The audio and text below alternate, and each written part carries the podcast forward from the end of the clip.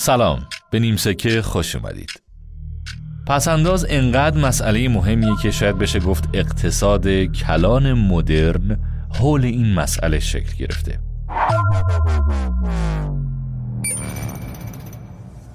آیا پسنداز باعث رشد میشه یا مانع اون؟ آیا پسندازهای مردم تبدیل به سرمایه گذاری میشه یا سرمایه ها رو از شریان های اقتصاد خارج می‌کنه؟ پاسخ تاریخ این بوده که باید دو مسئله پسنداز و سرمایه گذاری رو از هم جدا کنیم.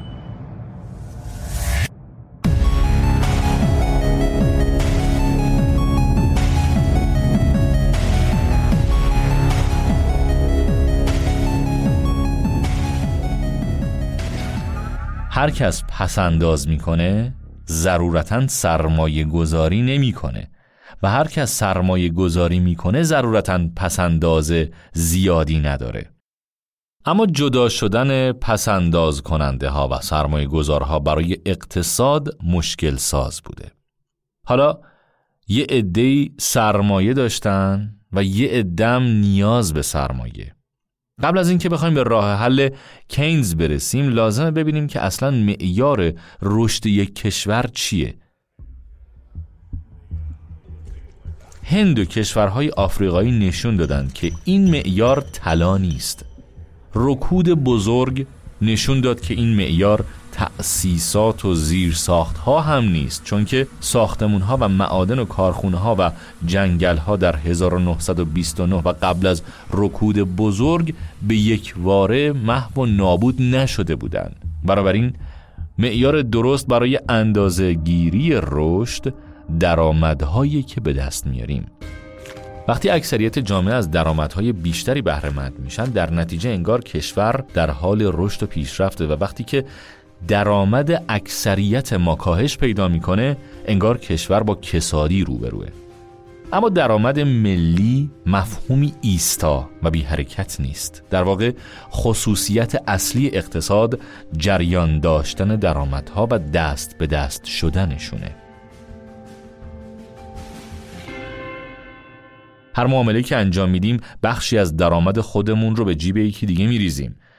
هر درآمدی که به دست میاریم هم در واقع درآمد فرد دیگه ای بوده که تصمیم گرفته خرجش بکنه. از طریق این دست به دست شدن پوله که اقتصاد دائما در حال تجدید حیاته. این فرایند هم تا حد زیادی به طور خودکار و بدون هیچ مانعی عملی میشه. چرا که هر کدوم از ما به کالاهایی که بقیه تولید می‌کنن احتیاج داریم و حاضریم براشون پول خرج کنیم. این مسئله باعث میشه که ما به طور ثابت بخشی از درآمد خودمون رو صرف نیازهایی مثل خوراک و پوشاک کنیم. تا اینجا مشکل خاصی وجود نداره.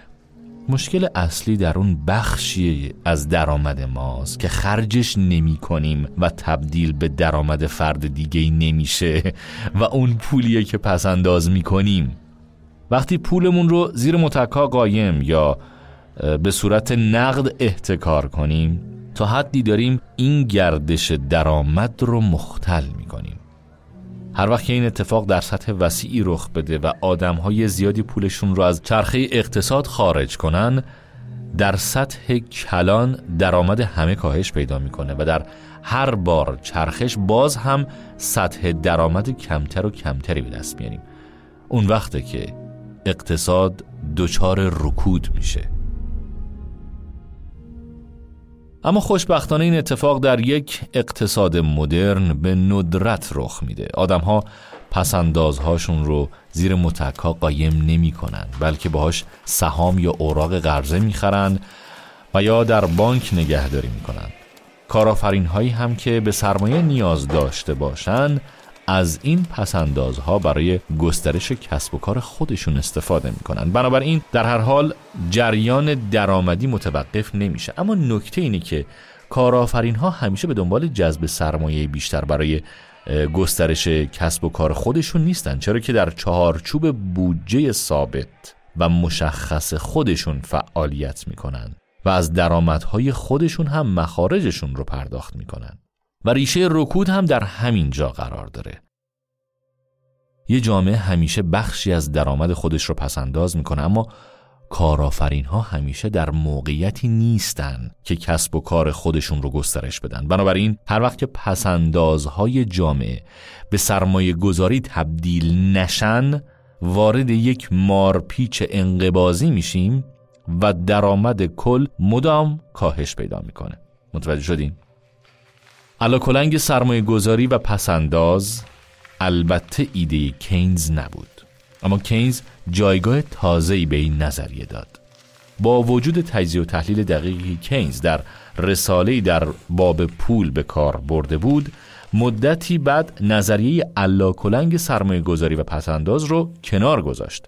علت هم در این بود که این نظریه نمی‌تونست یک مسئله مهم رو توضیح بده. چطور ممکنه یک اقتصاد به مدت طولانی در وضعیت رکود باقی بمونه؟ چرا که طبق ادعای این نظریه همیشه بعد از مدتی سرمایه گذاری و پسنداز به خاطر تغییر نرخ بهره دوباره با هم برابر میشن و اقتصاد به وضعیت تعادلی برمیگرده. این دقیقا اتفاقی بود که در رکود بزرگ رخ نداد. نرخ بهره کاهش پیدا کرد اما هیچ اتفاقی نیفتاد و اقتصاد به تعادل بر نگشت بنابراین مشخص شد که چیز دیگه‌ای به جز نرخ بهره هم باید وجود داشته باشه که ازش اطلاع نداریم. این پرسش ذهن کینز رو تماما درگیر خودش کرده بود. کینز مشغول نگارش کتاب شاهکاری بود. سال 1935 به جورج برنارد شاو نوشت که طبق توصیهش آثار مارکس و انگلس رو خونده بوده اما اونها رو خیلی نپسندیده. کینز به برنارد شاو نوشت می‌خواهم کتابی درباره نظریه اقتصاد بنویسم که انقلابی برانگیزد. البته تصور نمی کنم بیدرنگ بلکه در طول ده سال آینده و شیوه تفکر جهان را درباره مسائل اقتصاد دگرگون کند. نمی توانم انتظار داشته باشم که تو یا کسان دیگر در شرایط کنونی این سخن مرا باور کنید. اما شخصا نه تنها به آنچه که از ذهنم میگذرد امیدوارم بلکه کاملا به آن یقین دارم. طبق معمول حق با کینز بود. کتاب مثل بمب صدا کرد. عنوان جاه طلبانه ای هم داشت. نظریه عمومی اشتغال بهره و پول. محتواش از عنوانش هم جاه طلبانه تر و پیچیده تر بود. احتمالا وقتی برنارد شا برای اولین بار کتاب رو خونده چشش گرد شده و چیز زیادی هم دستگیرش نشده. این کتاب مجموعی بود از اقتصاد، جبر، مسائل انتظایی، حساب دیفرانسیل و گاهی هم نصری روان و شیوا. با این وجود بدون شک کتابی انقلابی بود. هیچ توصیف بهتری نمیشه ازش کرد و حتی بیشتر از ثروت ملل اسمیت و سرمایه مارکس استحقاق اینو داره که عنوان اقتصاد به خودش بگیره. کتاب به نتیجه هولناکی می‌رسه. هیچ مکانیسم مطمئن و خودکاری برای ایجاد تعادل بین سرمایه گذاری و پسنداز وجود نداره و هیچ تضمینی نیست که اقتصاد به تعادل برسه. اقتصاد شبیه یه کلنگ نیست بلکه شبیه یک آسانسوره. می‌تونه بالا و پایین بره اما ممکنه تو طبقه همکف یا طبقه بالا کاملا متوقف بشه. به عبارت دیگه رکود به هیچ وجه نمی‌تونه خودش رو درمان کنه. اقتصاد می‌تونه مثل کشتی به گل بشینه. اما چرا اینطوری میشه؟ مگه نه اینکه وفور پسنداز بعد از رکود باعث کاهش نرخ بهره میشه و این مسئله کارآفرین رو تشویق به استفاده از پول ارزون برای گسترش کسب و کارش می‌کنه؟ ظاهرا نه. پاسخ کینز خیلی ساده است. وقتی که اقتصاد گرفتار رکود میشه درآمد کل هم کاهش پیدا می‌کنه و در نتیجه کاهش درآمد کل پسنداز هم کاهش پیدا می‌کنه. بنابراین چطور ممکنه وقتی همه در مزیقه مالی هستند مقدار پسنداز افزایش پیدا کنه؟ نتیجه رکود وفور پسنداز نیست بلکه کاهش اونه. واقعا هم همینطور شد. پسنداز مردم آمریکا طی سالهای رکود بزرگ دائما کاهش پیدا کرده بود حق کاملا با کینز بود در نتیجه رکود پسندازها کاهش پیدا می‌کنه و کاهش پسندازها هم باعث میشه نرخ بهره افزایش پیدا کنه و یا حداقل کم نشه در نتیجه انگیزه برای گسترش کسب و کار کارآفرین ها به وجود نمیاد و سرمایه هم زیاد نمیشه. در نتیجه اقتصاد به گل میشینه. حالا می‌تونیم برای پارادوکس بیکاری در عین وفور کالا پاسخ قانع کننده ای پیدا کنیم.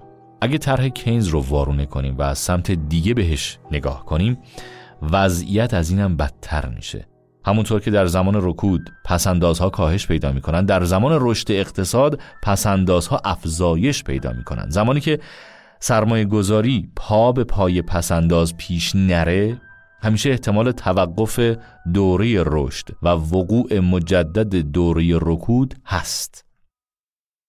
این پیشبینی کینز بیشتر از همه حزم ناشدنی بود. انگیزه سرمایه گذاری نمی‌تونه تا بی نهایت ادامه داشته باشه. دیر یا زود سرمایه گذاری محکوم به انقبازه سرمایه گذاری الگوی خاصی داره. اول شوق استفاده از فرصتهای تازه سرمایه گذاری پیش میاد و بعد احتیاط اینکه مبادا این شور و شوق باعث سرمایه گذاری بیش از حد بشه و بعدش کاهش سرمایه گذاری اگه به ازای هر طرحی که متوقف میشه سرمایه گذاری روی طرح دیگری شروع بشه اون وقت بازار هیچ وقت سقوط نمی‌کنه. اما در دنیای واقعی احتمال این امر پایینه. همیشه یه طرح آماده نداریم که جایگزینه طرح شکست خورده بکنیم. اگه بخوایم درس های کتاب نظریه عمومی رو خلاصه بکنیم اول اینکه هیچ فرایند خودکاری برای نجات اقتصادی که درگیر رکوده وجود نداره. دوم اینکه رشد اقتصاد بستگی به سرمایه گذاری داره و اگه پسندازهای جامعه مورد استفاده قرار نگیره اقتصاد دچار رکود میشه. سوم هم اینکه سرمایه گذاری فرایند قابل اطمینانی نیست و همیشه احتمال اشباع و توقف رشد اقتصادی وجود داره. خلاصه اینکه کینز تصویر تیره ای از نظام اقتصادی ارائه می‌کنه. از این نظر فرق زیادی با مارکس نداره. اختلاف کینز و مارکس اونجاست که مارکس راه حلی برای رفع مشکل اقتصادی ارائه نمیده در حالی که کینز درمانی رو تجویز می‌کنه. اون درمان هم چیزی نیست به جز سرمایه گذاری حساب شده و ارادی دولت. البته حتی قبل از اینکه کینز برای اقتصاد آمریکا نسخه بپیچه فرایند درمان شروع شده بود. پرزیدنت روزولت سال 1933 با معرفی طرح نیو دیل اصلاحات ساختاری عمیقی رو در آمریکا کلید زد. دولت آمریکا با افزایش قابل توجه مخارج خودش سعی داشت که با تحریک اقتصاد آمریکا را از رکود خارج کنه. حکومت آمریکا ناگهان تبدیل شد به بزرگترین سرمایه گذار اقتصاد آمریکا و شروع کرد به ساخت جاده و صد و تالار و فرودگاه و بندر و شهرک های مسکونی. به علاوه طرحهای رفاهی گسترده هم برای حمایت از اقشار ضعیف آمریکا کلید خورد. کینز یک سال بعد از شروع نیو دیل یعنی سال 1934 به واشنگتن رفت تا برای گسترش این برنامه و سرمایه گذاری های دولتی تلاش کنه. بنابراین وقتی نظریه عمومی در سال 1936 منتشر شد پیشنهاد اصیلی نداشت بلکه بیشتر به دفاع از همون برنامه‌ای که روزولت شروع کرده بود برخواسته بود. مخارج دولت آمریکا که در دوران رکود بزرگ به ده میلیارد دلار بالغ می‌شد تا سال 1936 به 15 میلیارد دلار رسیده بود. درآمد و مصرف ملی به تدریج افزایش پیدا می کرد و بیکارها کم و کمتر می شدند. اما نیودیل اونقدری که انتظار می‌رفت موثر نبود و نتونست اقتصاد آمریکا را از منجلاب رکود نجات بده. چیزی که در نهایت باعث شد اقتصاد آمریکا به دوران اوج خودش برگرده جنگ جهانی دوم بود.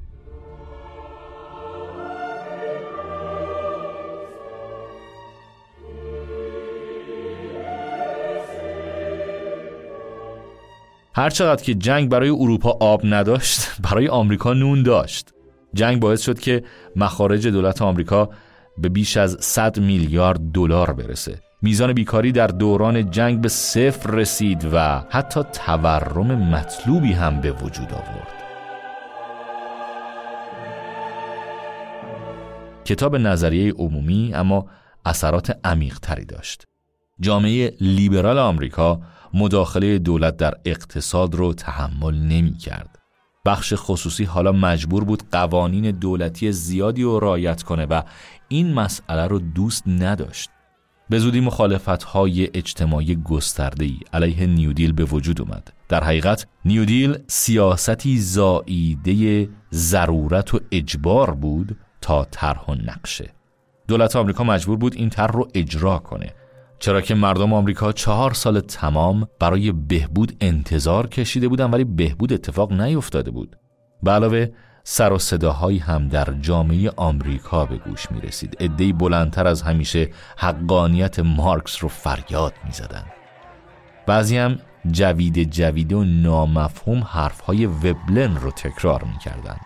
طرفدارهای آگوست کونت و سن سیمون هم حکومت مهندس ها رو به جای پرولتاریا طلب می کردن. صدای تیز و خطرناک دیگه هم شنیده می شد.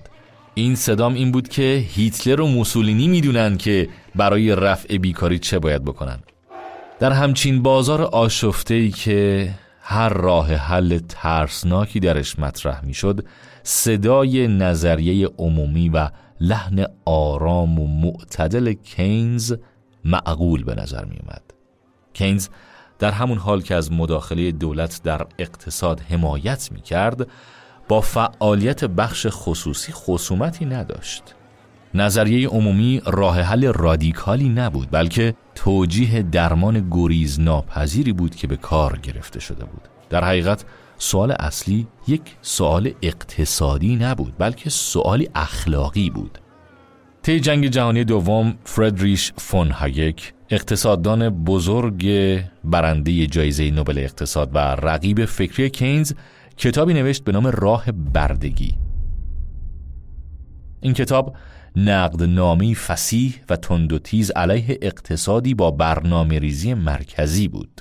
کینز از کتاب خوشش میاد و ازش تعریف می‌کنه اما نقدی اخلاقی رو نسبت به کتاب هایک مطرح می‌کنه.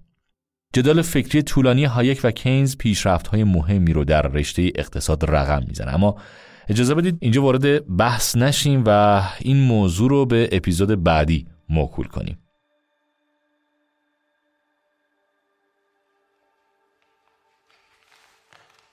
من چگونه می‌توانم دکترین کمونیستی را بپذیرم که بیش از کتاب مقدس خود را از هر انتقادی بر کنار دانسته است. کتابی محجور و غیر معمول که می‌دانم نه تنها از لحاظ علمی نادرست و غلط است بلکه برای دنیای مدرن هم جذبه و کاربردی ندارد.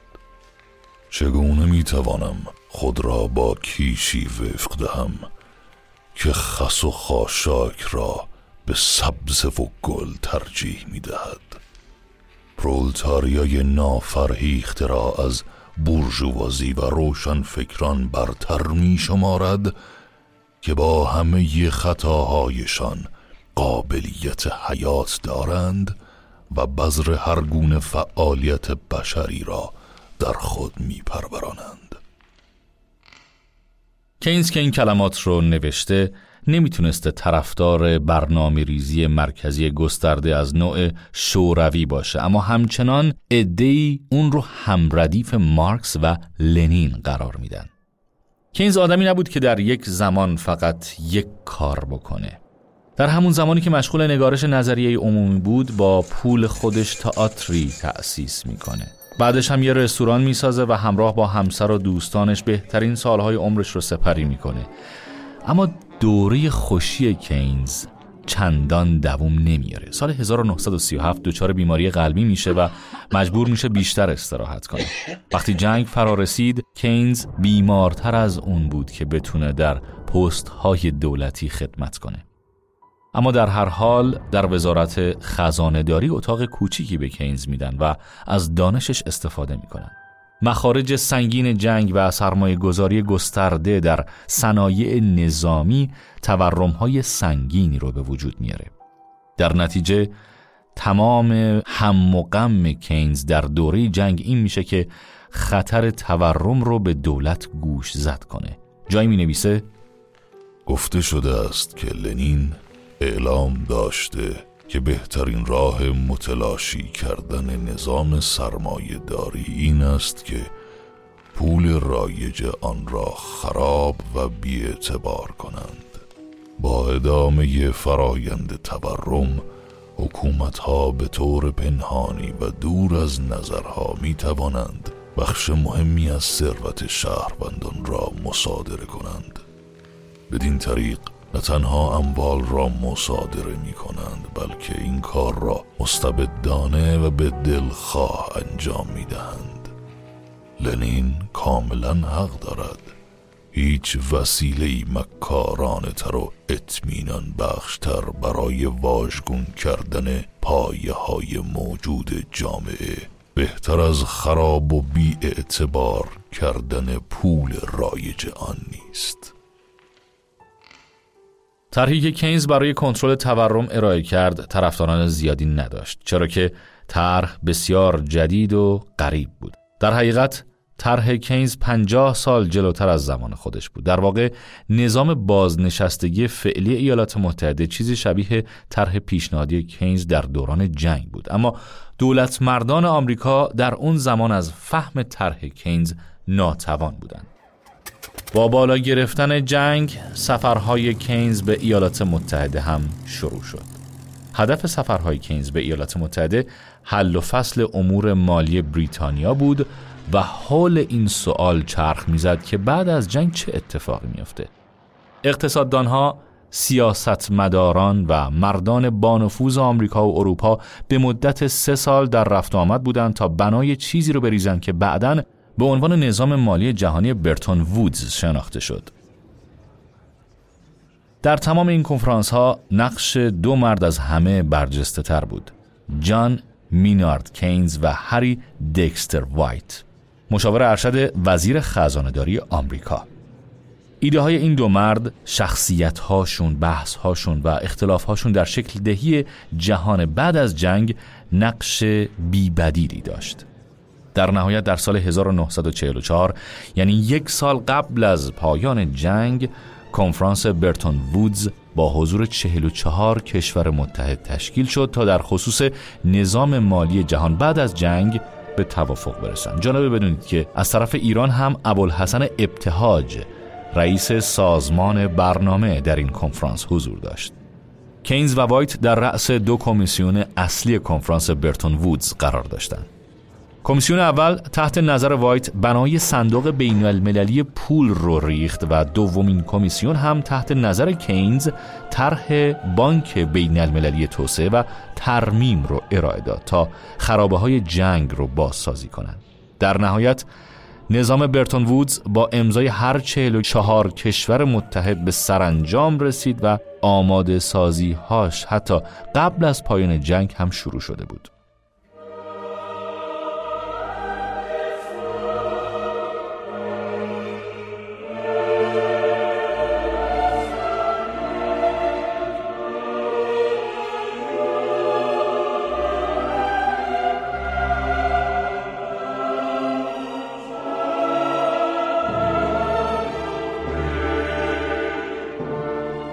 البته در نهایت طرحی که به تصویب رسید به پیشنهاد وایت نزدیکتر بود تا به پیشنهاد کینز. در واقع صندوق بین المللی پول و بانک جهانی بیشتر ایده های وایت بودند.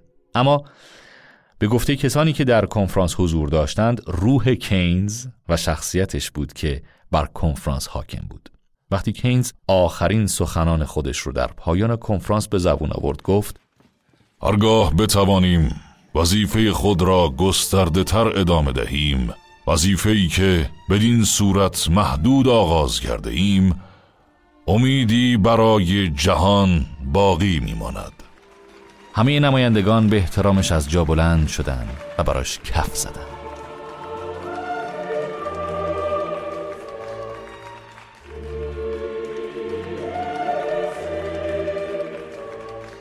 در میدان جنگ برتون وودز هری وایت پیروز شده بود اما ستاره بختش مدت زیادی در افق نموند. سال بعد یکی از جاسوسای شوروی خودش رو تسلیم اف بی آی کرد. اون جاسوس ادعا کرد که کلیشه دلار رو از شخص بلند مرتبه در وزارت خزانه‌داری آمریکا گرفته و به کاگ‌ب داده و شوروی هم با اون کلیشه بیشتر از یک میلیون دلار اسکناس چاپ کرده. اون جاسوس ادعا می‌کنه اسم کسی که کلیشه رو ازش گرفته رو می‌دونه. هری دکستر وایت. FBI شروع به تحقیق و تفحص می‌کنه و گزارشی 20 صفحه‌ای رو به کاخ سفید ارائه میده. اما روزولت تمایلی برای پیگیری موضوع نداشت. وایت دو سال دیگه هم در مقام خودش باقی میمونه. اما به تدریج کار بالا می‌گیره. وایت در پیشگاه نمایندگان سنا سوگند می‌خوره که برای شوروی جاسوسی نکرده. بعدش از تمام مسئولیتاش استفا میده و همون روز دفترش رو خالی می‌کنه و به مزرعه خونوادگیش میره. وایت دو روز بعد بر اثر حمله قلبی ناشی از اووردوز دارو به طرز مشکوکی میمیره. خوشبختانه کینز سرنوشت بهتری داشت. بعد از جنگ کینز در زمره اشراف در اومد. حالا دیگه شده بود لورد کینز. پست های مهم و افتخاری زیادی هم بهش داده شد که اگه بخوایم تک تکشون رو بگیم باید یه اپیزود جدا بهش اختصاص بدیم. سال 1946 کینز به ساسکس رفت تا کمی اونجا استراحت کنه و مطالعه کنه و برای تدریس مجدد در کمبریج آماده بشه. یه روز صبح دچار سرفه سختی شد. همسرش لیدیا با هواپیما خودش رو به کینز رسوند. اما کینز مرده بود. هم پدر و هم مادر کینز در مراسم تشییع جنازش شرکت کردند. هیچ خانواده ای نمی‌تونست بیش از این از یک فرزند انتظار داشته باشه. کل انگلستان از درگذشت مردی بزرگ به ازانش است روزنامه تایمز در سوگنامه مفصلی برای کینز نوشت با مرگ او این کشور یک بزرگ مرد انگلیسی را از دست داد. کینز به هیچ وجه یک فرشته نبود او هم که یکی از درخشان ترین اقتصاددانان تاریخ بوده انسان بوده. انسانی بزرگ با همه نقص ها و خطاهای یک انسان. از اینکه 22 پوند در یک بازی بریج برده فریاد شادی سر می‌داد. به یک واکسی در الجزایر کمتر از معمول پاداش می‌داد و از اصلاح اشتباهات خودش تفره می‌رفت. سر هری گوشن رئیس بانک ملی ایالتی با گفتن اینکه ما می‌گذاریم امور جریان طبیعی خود را طی کنند خشم کینز رو برانگیخت. کینز در جواب گفت نمی‌دانم باید به این احساسات بی ربط خندید یا بر آنها خشم گرفت. شاید بهتر باشد که بگذاریم سرهری همان راه طبیعی خودش را طی کند. کینز نه تنها اقتصاددانی بزرگ و نابغه بلکه وطن دوستی متعهد و فداکار و مردی دوست داشتنی و محترم بود. کینز بدون شک انسان استثنایی بود.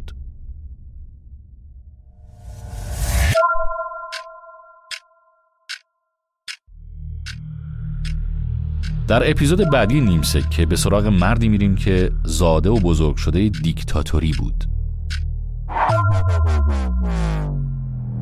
مردی که زشتی های قدرت بی انتهای آدمی رو دیده بود. مردی که مبارزه برای آزادی رو وظیفه زندگی خودش قرار داده بود. مردی که از نظر فکری در نقطه مقابل کینز قرار می گرفت این مرد کسی نبود به جز فردریش آگوس فون هایک